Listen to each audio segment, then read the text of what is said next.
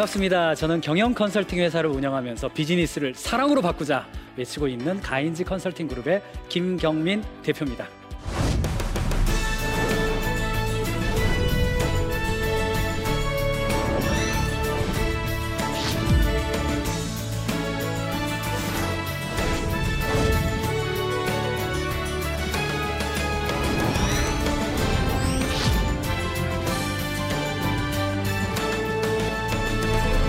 함께 오늘은요 소명을 이루는 삶이 행복한 이유에 대해서 한번 알아보겠습니다. 마치 우리가 소명을 이루는 삶을 살면 나의 행복은 포기하고 오직 주님을 위하여서 험한 길 아골골짝을 가야 되는 것 같은 느낌을 받는데 사실은 그 과정 속에서 어떻게 행복을 발견하느냐 그 노하우가 있거든요. 오늘 저와 함께 그 이야기 함께 나눠보겠습니다. 제가 주변 사람들한테 소명을 이루는 삶, 즉 성공적인 삶을 사는 것이 어떻습니까? 그러면 모든 사람들이 저는 제 인생을 성공적으로 살고 싶어요. 이렇게 대답합니다. 여러분은 어떠세요? 인생을 성공적인 삶을 살고 싶으세요?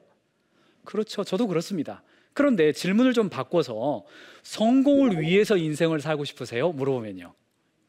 조금 다르죠. 저도 그래요. 당신의 인생 성공을 위해서 삽니까? 그러면 아, 그거는 아닌데 아, 인생을 성공적으로 살자면서요. 그렇기는 하죠. 제가 이렇게 대답해요. 성공에 관한 두 가지의 개념이 우리 마음속에 존재하는 것 같습니다.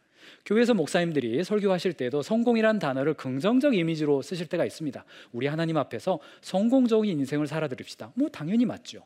그런데 한편으로 인생을 성공을 위해서만 달리지 마세요. 얘기한단 말이죠. 저도 마찬가지입니다. 성공이란 단어가 일반적으로 영어는 success라는 단어를 사용합니다. 이 개념은 어떻습니까? 성공하면 어떤 이미지를 떠올려요? 그렇죠. 어떤 원하는 목표가 있어요. 그 목표를 달성하는 거죠. 그걸 우리는 성공했다라고 이야기를 합니다. 성공의 깃발을 꽂았다 이렇게 이야기를 하죠. 사업을 한다 그러면 어느 정도 규모, 교회를 한다 그러면 영혼 구원의 어느 정도의 목표, 자녀를 기른다 자녀를 어느 정도 좀 되는 거죠. 우리가 세련된 표현들을 많이 합니다만 성공하면 크게 인생에서 성공했다 그러면 이 세 가지를 가졌다고 말하거든요. 인생의 성공, 아, 성공적인 인생을 살았다. 그러면 첫 번째, 돈. 뭐니 뭐니 해도 money가 최고죠. 돈이 있어야 됩니다. 그런데 두 번째 하나 더 있죠. 돈만 있어서는 안 돼요. 또 하나 더 있어야죠. 명예가 있어야죠. 하나 더 있을 텐데요. 그게 뭘까요? 그렇죠. 권력. 세련되게 해요. 뭐 100억 모으기. 뭐 남부럽지 않은 뭐뭐 하기, 뭐 선한 영향력 표현들은 굉장히 세련되게 합니다만 결국은 세 가지 형태로 귀결되는 것 같아요. 심지어는 어떤 자리에서 좀 영향력 있는 위치에 앉으려면 셋 중에 하나 있어야 되더라고요. 돈, 명예, 권력이에요. 심지어는 교회 안에서 우리가 생활할 때에도 뭐 어떤 장로님 지나가시는데 벌써 스캐닝이 쫙 되잖아요. 대략적으로 어느 정도의 파워가 있고 어느 정도의 명예로운 분이고 돈은 또 어느 정도 있는가 이렇게 본단 말이죠. 어디 가서 강연을 하거나 심지어는 교회에서 간증자로 불리움을 받을 때에도 자유롭지 않은 거 좀 알 수 있습니다. 그런데 이 세 가지 돈, 명예, 권력 유한합니까? 무한합니까? 네, 유한한 것이죠.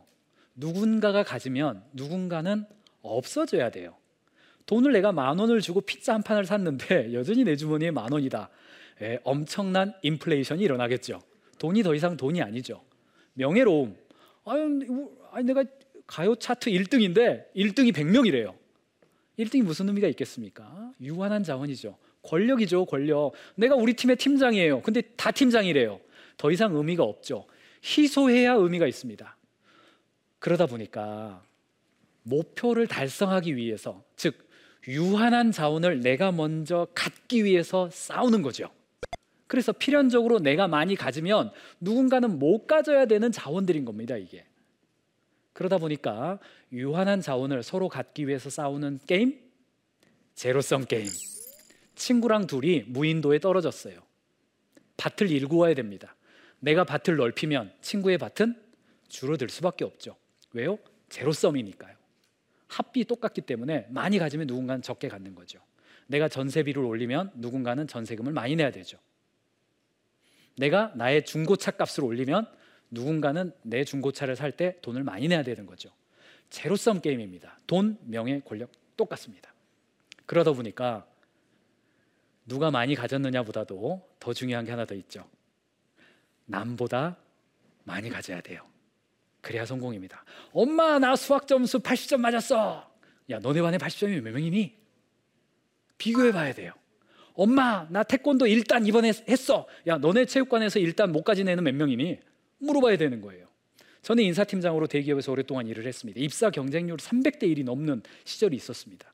합격했어요. 우와 드디어 내가 여기 합격했구나. 행복하고 막 뭐든지 씹어 먹을 것 같은 느낌의 신입사원들이에요. 그래서 인사팀장이 첫날 교육 끝나고 나서 연봉 계약서를 체결합니다. 반갑습니다. 합격. 신입사원 연봉 4천만 원. 실제는 아니었는데 오늘은 기분 좋도록 그냥 4천만 원 해보죠. 그러면 너무너무 행복해요. 드디어 내가 이, 이 생활 내가 제대로 하겠다. 특별히 제가 있던 곳은 크리스찬이 많은 곳이었습니다. 그러니까 너무 감사하고 아마 11조도 얼른 하고 그러지 않았겠습니까? 그런데 한 한 달 지났는데 얼굴이 벌써 어두워요. 어두워요. 그건 제가 인사팀장 경력이 10년이 넘기 때문에 왜 그런지 금방 압니다. 물어보면요. 그날 밤에 동기들이랑 노래방을 갔거나 볼링을 치러 갔거나 그런 거예요. 그 자리에서 어떤 대화가 있었는가? 언니 얼마야? 얼마야? 물어본 거죠. 어, 뭐 김경민 팀장님이 얘기하지 말라 그랬는데, 아, 우리끼리 동기니까 괜찮아. 우리끼리만 하면 되잖아. 연봉을 오분한 거죠. 내가 4천인데 물어봤더니 4,100이래요. 그때부터 마음속에 이 회사에 입사했던 감사함은 다 사라지고 이놈의 회사가 사람을 어떻게 평가하는 거지? 내가 뭐가 못났다고 저 사람보다 내가 덜 받지? 어두운 거예요. 그래서 말이 어두워요. 또 한 달 지나면 얼굴이 밝아 있어요. 왜 그럴까요? 다른 만만한 사람이 이렇게 물어본 거죠. 이제 또 만나서. 얼마야? 물어봤더니 3,900이래요. 중간은 가는구나. 마음이 편안해져요. 이게 신입사원 연봉 받을 때만 그렇습니까? 그렇지 않습니다. 과장 승진할 때 어때요? 제가 대리 시절에 선배님들 찾아가서 어, 이번에 선배님 과장 승진하셨습니다. 너무너무 행복해요. 그런데 그 행복한 표정도 잠시 궁금한 사람이 한 명 있죠. 나보다 신입사원 때 100만 원 더 받던 사람. 그래서 모른 척하고 뭐 그렇긴 한데 그 친구는 어떻게 됐어? 물어보면 제가 오 그쪽 팀도요 굉장히 좋기는 했는데 이번에 조금 운이 안 좋아가지고 승진 못하셨습니다. 그러면 이겼다. 똑같더라고요. 믿음이 있는 사람이나 없는 사람이나 이 비교식에서 느끼는 이 열등감과 우울의식 똑같더라고요. 한 명 더 있죠? 3,900 받던 사람. 어떻게 됐어? 어, 그번 그 선배님 위원회 잘해가지고 같이 승진하시게 됐습니다. 승진식 하시면요 상사에게 영광을 돌리시고요 겸손하게 승진 발표하셔야 됩니다. 이런 이야기하고 복장 안내해드리면 벌써 기분 나빠 있는 거예요 이게. 아무나 승진하나? 그 짧은 순간에 기쁨과 슬픔이 빨리 교차하더라고요. 여러분들 어, 이 대리 이 과장님만 그렇습니까? 임원 때는 안 그럴까요? 내가 33평 아파트 살다가 38평 갔어요. 그런데 나랑 비슷한 대학 동기가 42평 갔대요. 내가 오랜만에 동창 모임을 갔습니다. 근데 대학생 때 나보다 더 안 이뻤던 애가 이번에 삼성에서 승진했대요. 갑자기 그날 밤 내 남편의 축 처진 메리아스가 더 처지게 보이죠. 남자분들은 안 그래요? 동창 모임 갔습니다. 근데 부부 동반으로 갔어요. 그런데 대학생 때 나보다 공부 못했어요. 그런데 같이 온 아내님이 더 이뻐.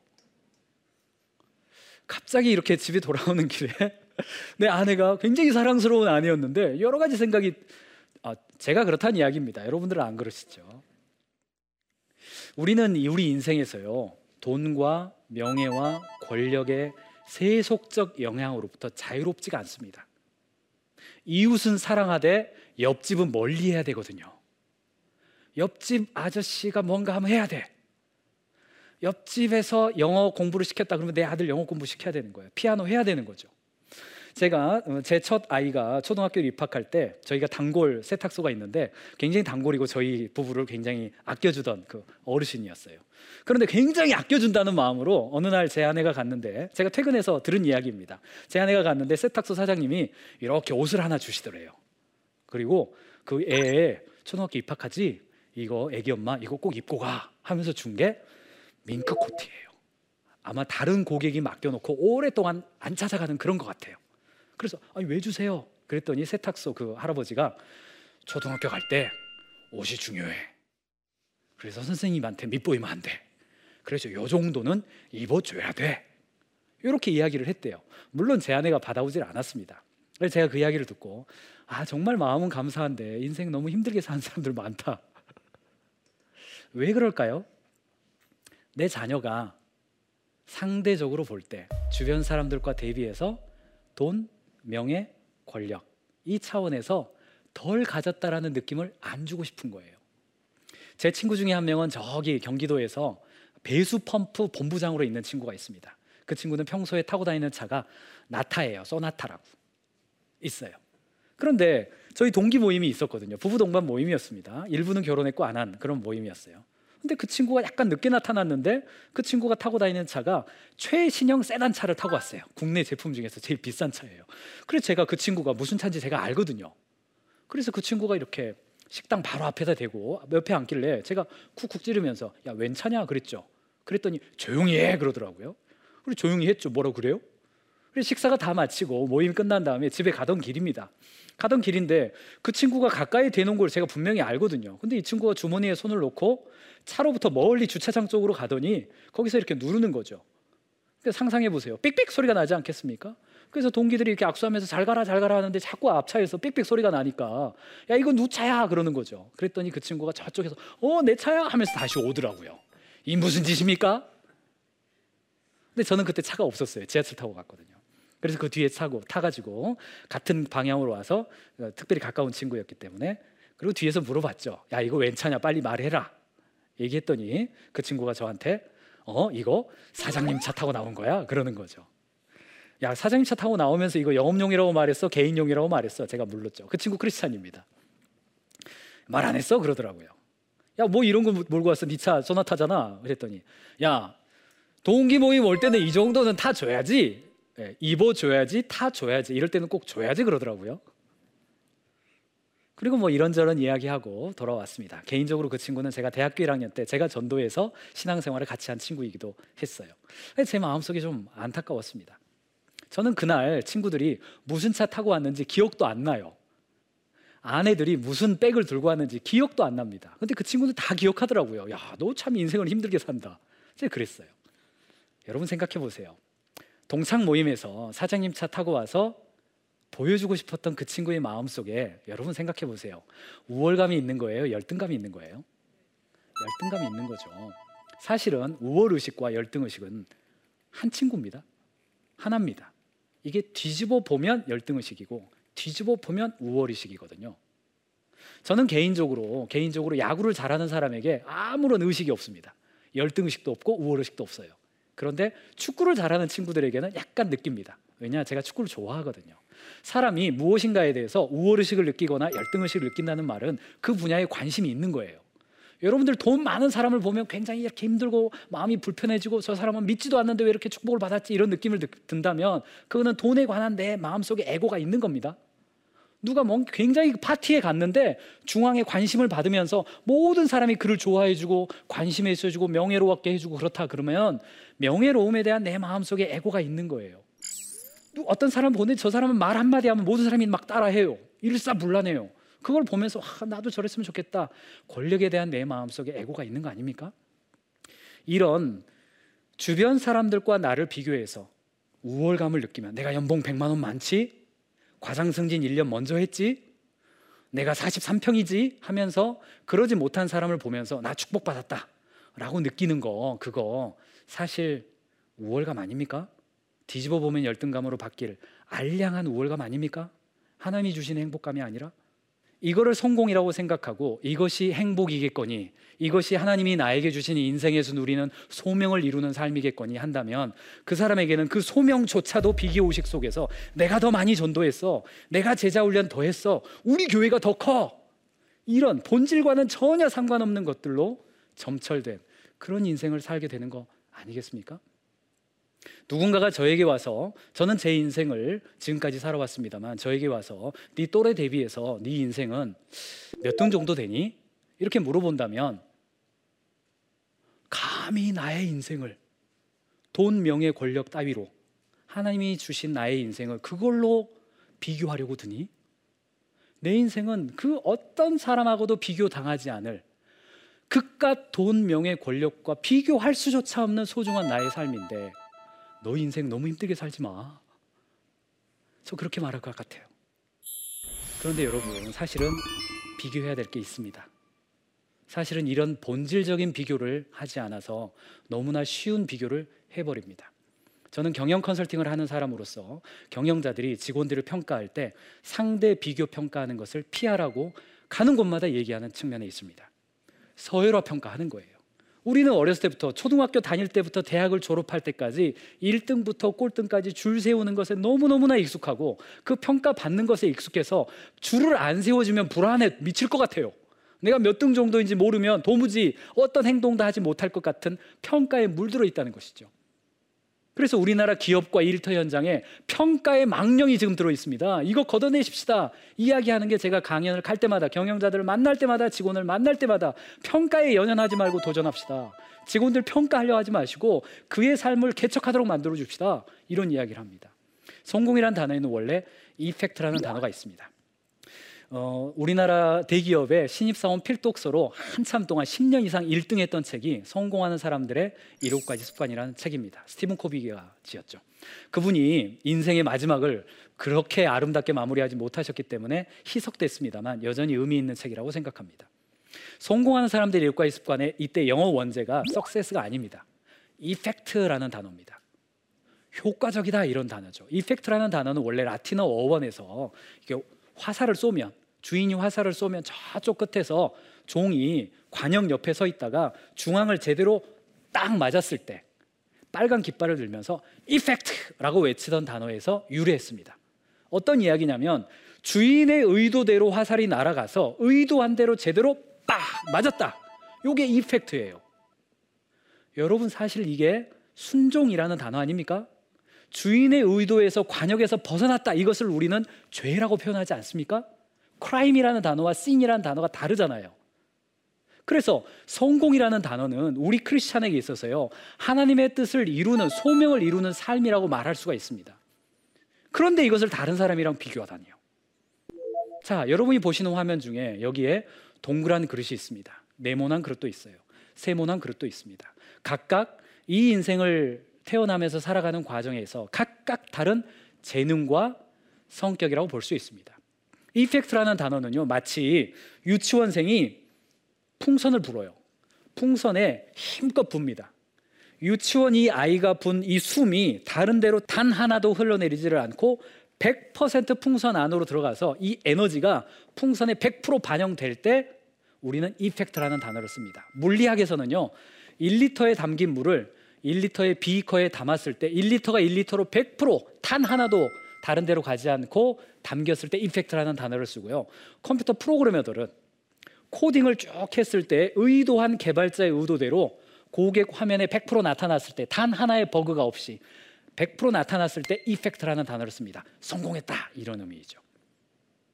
자, 그러니까 동그란 애랑 네모난 애랑 세모난 애랑 서로 비교하는 게 의미 있습니까 없습니까? 전혀 없는 것입니다. 단 비교해야 될 게 있죠. 무엇과 무엇을 비교해야 됩니까? 네. 과거의 나의 채워진 양과 지금 나의 채워진 양이 얼마나 이펙트해졌는지는 반드시 비교해야 됩니다. 그리고 미래의 어느 순간에 미래의 어느 순간에 내가 꽉 찬 그 순간 하나님이 예정하신 어느 순간에 우리를 하나님께서 데려가실 게 분명하잖아요. 그래서 우리가 소천되었다 이런 표현을 씁니다. 하늘의 부름을 받았다 이런 표현을 쓰죠. 우리나라에 굉장히 좋은 단어 중에 하나라고 생각하는데 소천하는 그 순간에 꽉 채워지겠잖아요. 하나님의 의도에 의해서.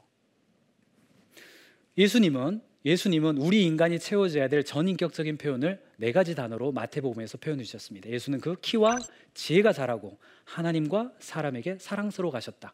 신체적, 지적, 사회적, 그리고 영적.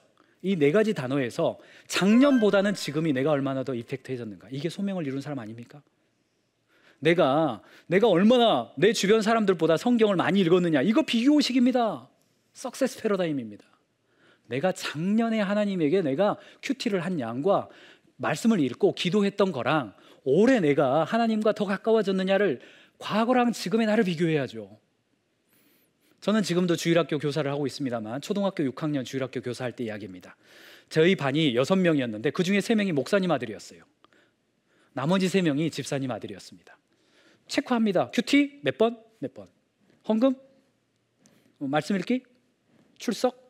목사님 아들 3명은 항상 100점이에요. 집사님 아들 3명은 항상 뭐 교회만 와주면 고마운 거예요. 여러분 이렇게 해야겠습니까? 교회에서? 아니죠. 그래서 제가 바꿨습니다. 야 준영아 너 이번 주에 이렇게 QT 다섯 번 다 했네 이번 주에 네가 해볼 건 뭐야 물어봤어요 그러니까 이 친구가 뭐라 그러냐면 쓰는 QT 한번 해볼게요 오케이 그러면 너 다음 주에 쓰는 QT 몇 번 했는지 가져와 봐 너 헌금 이렇게 매번 하는데 헌금 낼 때 너 언제 준비했어 주일 아침에 준비하지 말고 좀 미리 준비하는 게 좋은데 이번 주는 어떻게 해볼 거야 아, 월요일 날 준비해 볼게요 또 그러면 너는 이번 주에 월요일 날 준비하는 거야 다음 주에 나한테 그렇게 말해 집사님한테 오는 게 좋은 것만 한 친구는요 너, 너 이렇게 됐는데 다음 주에 어떻게 할 거야? 다음 주에 꼭 나올게요. 그러면 다음 주에 꼭 나오는 게 네 목표야? 예, 네, 각각 다르게 했습니다, 이거. 소명을 이루는 삶에서 남과 나를 비교하지 않을 유일한 대안이 있다면 그것은 바로 과거의 나와 지금의 나를 비교해서 얼마나 이펙트해졌는지를 보는 겁니다. 내 주제신 주를 참 사랑하고 곧 그에게 나를 고하리라. 이 찬송가의 마지막 가사가 이전보다 더욱 사랑합니다입니다. 남보다 더욱 사랑합니다. 아닙니다. 사실 예수님도 제자들로부터 계속해서 어떤 제자가 높습니까? 이 땅에서 누가 높습니까? 계속 비교 우위를 요구받으셨습니다. 심지어는 요한계시록의 일곱 개 교회에 대해서도 어느 교회가 더 훌륭합니까? 이런 요구를 받으셨어요. 그런데 초림하셨던 예수님과 재림하실 예수님 단 한 번도 제자들에 대해서 요한계시록에 나오는 일곱 개 교회에 대해서 상호 비교하지 않으셨습니다. 단 분명히 비교하신 거 있습니다. 그게 무엇입니까? 너 네 첫사랑하고 지금하고 너 비교해 봐라. 지금 너 첫사랑에서 버려졌다. 다시 돌아가라. 너 처음에 나에 대한 열정이 있었는데 너 니골라당을 받아들였다. 너 그거 너 잘못됐다. 다시 돌아와라. 반드시 비교하셨습니다.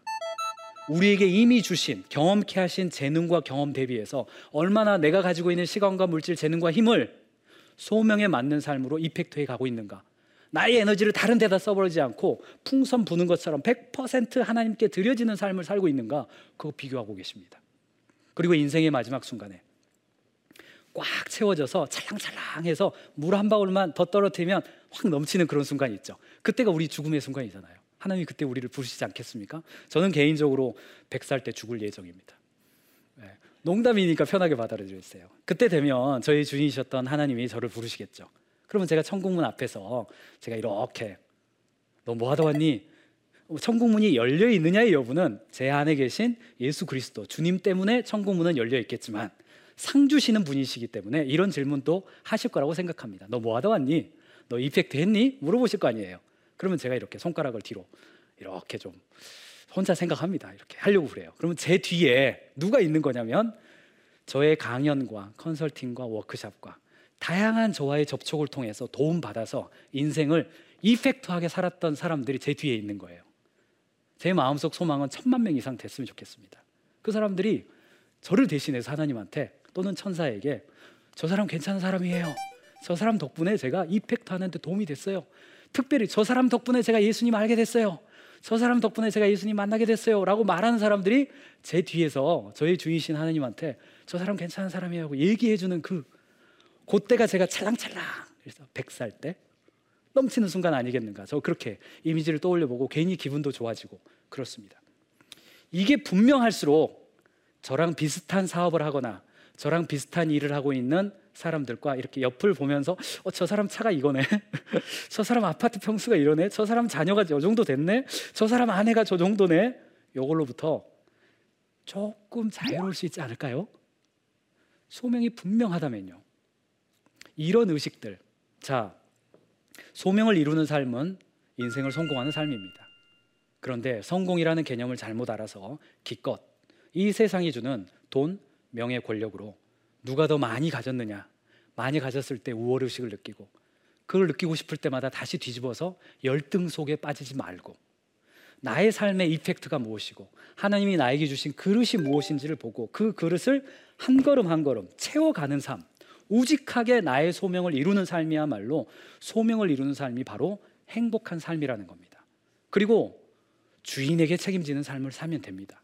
우리 인생의 주이신 하나님이 너 뭐하다 왔니 했을 때 그것이 평생 동안 한 사람을 돕는 삶이었든 엄청나게 많은 도, 많은 사람을 돕는 삶이었든 그거 물어보시겠습니까?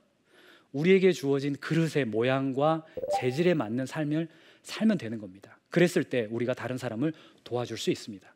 지식을 나눠줄 수도 있고요. 내 시간을 나눠줄 수도 있고 승승의 게임이 되는 겁니다. 왜냐? 그 사람이 채워지는 것이 나의 채워짐을 줄이는 게 아니거든요.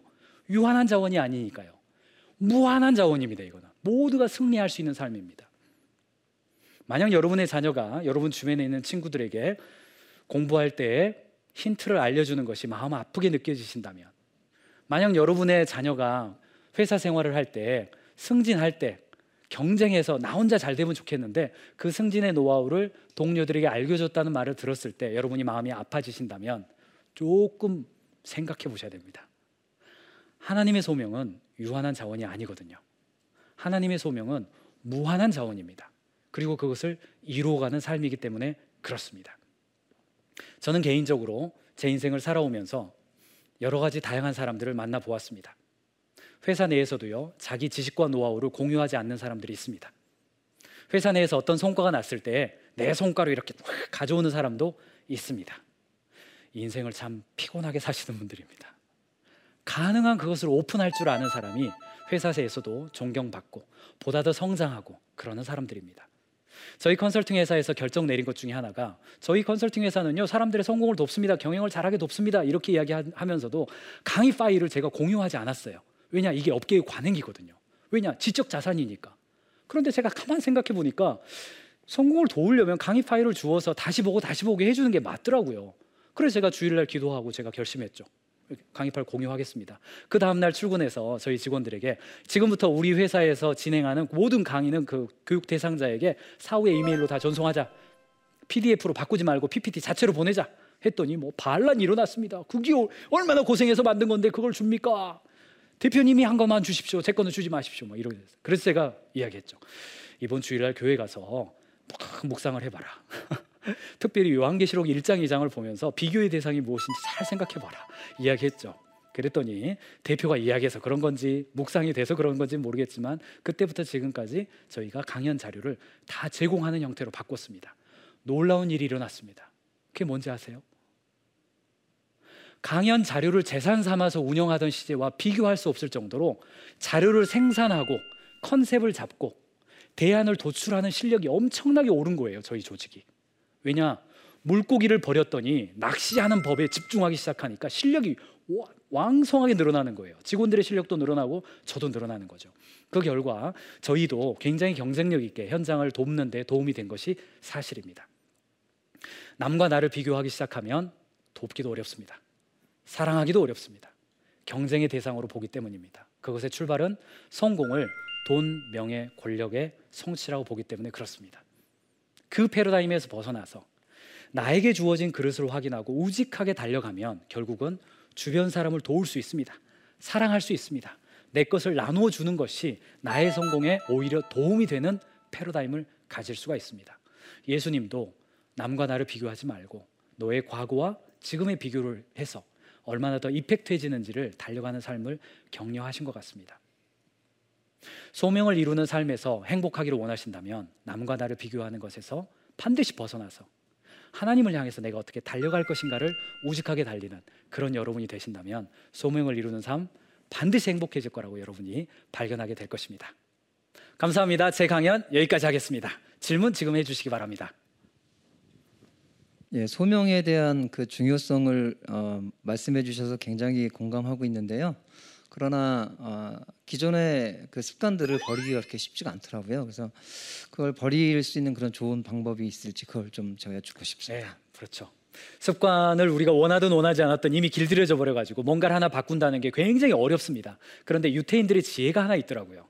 뭐냐면 자녀에게 책 읽는 습관을 들려주기 위해서 책 사이사이에다가 꿀을 바르거나 좋아하는 사탕을 숨겨 놓는다 그러죠. 그러면 사탕을 찾으면서 자연스럽게 책을 찾고 페이지를 넘기면서 꿀 발라진 것을 손으로 이렇게 할짝할짝 먹으면서 이렇게 배운다 그러잖아요. 마찬가지로 이거는 심리학적으로요. 어떤 사람이 뭔가 자기가 원하지 않는 것을 할 때 자기가 좋아하는 것과 붙여 놓으면서 하면 굉장히 성공률이 높은 것이 있습니다. 음악 PD들도요. 신곡을 띄우고 싶을 때 1등 곡과 2등 곡 사이에다가 신곡을 집어넣는다 그러더라고요. 사람들이 좋아하는 것 사이에다가 넣었을 때 호감도와 친숙도가 굉장히 좋아지거든요. 그래서 내가 원하는 어떤 습관을 길들인다는 거 굉장히 쉽지 않습니다. 일단은 남과 비교해서 잡지 마시고 나의 과거와 현재와 미래를 보면서 핵심 습관, 아 이건 정말 내가 지킬 거야 하는 거 잡으시고 그것을 내가 기존에 좋아하는 것과 뭐 아침이 좋다면 아침에, 저녁이 좋다면 저녁에, 좋아하는 사람, 좋아하는 공간, 좋아하는 상황과 붙여서 그때 함께 하는 거죠. 굉장히 이렇게 남친 여친이 좋다 그러면 데이트를 성경 읽기로 하시든가 예, 이런 일이 있을까요? 예, 이런 방법들을 좋아하는 것과 연결해서 습관을 가지시면 굉장히 성공률이 높다. 이 정도 제가 말씀드릴 수 있을 것 같습니다. 감사합니다.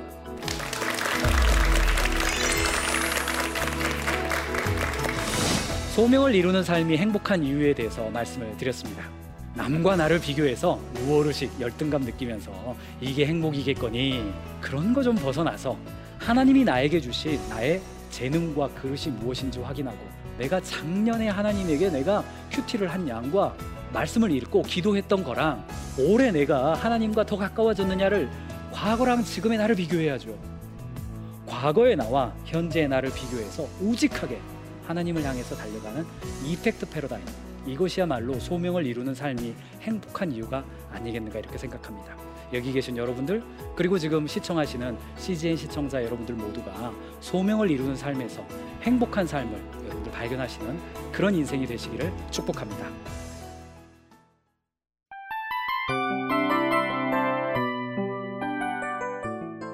이 프로그램은 청취자 여러분의 소중한 후원으로 제작됩니다.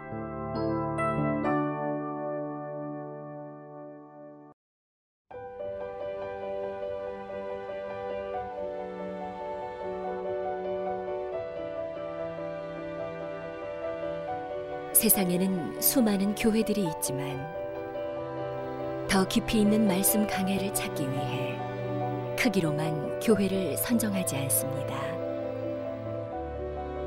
보다 좋은 영적 콘텐츠를 더 많이 나누기 위해 방송비를 받지 않습니다. 1년 365일 복음만 전하고 싶어서 우리는 광고를 하지 않습니다. 온누리의 복음을 땅끝까지 CGN TV와 함께 땅끝 선교사가 되주세요.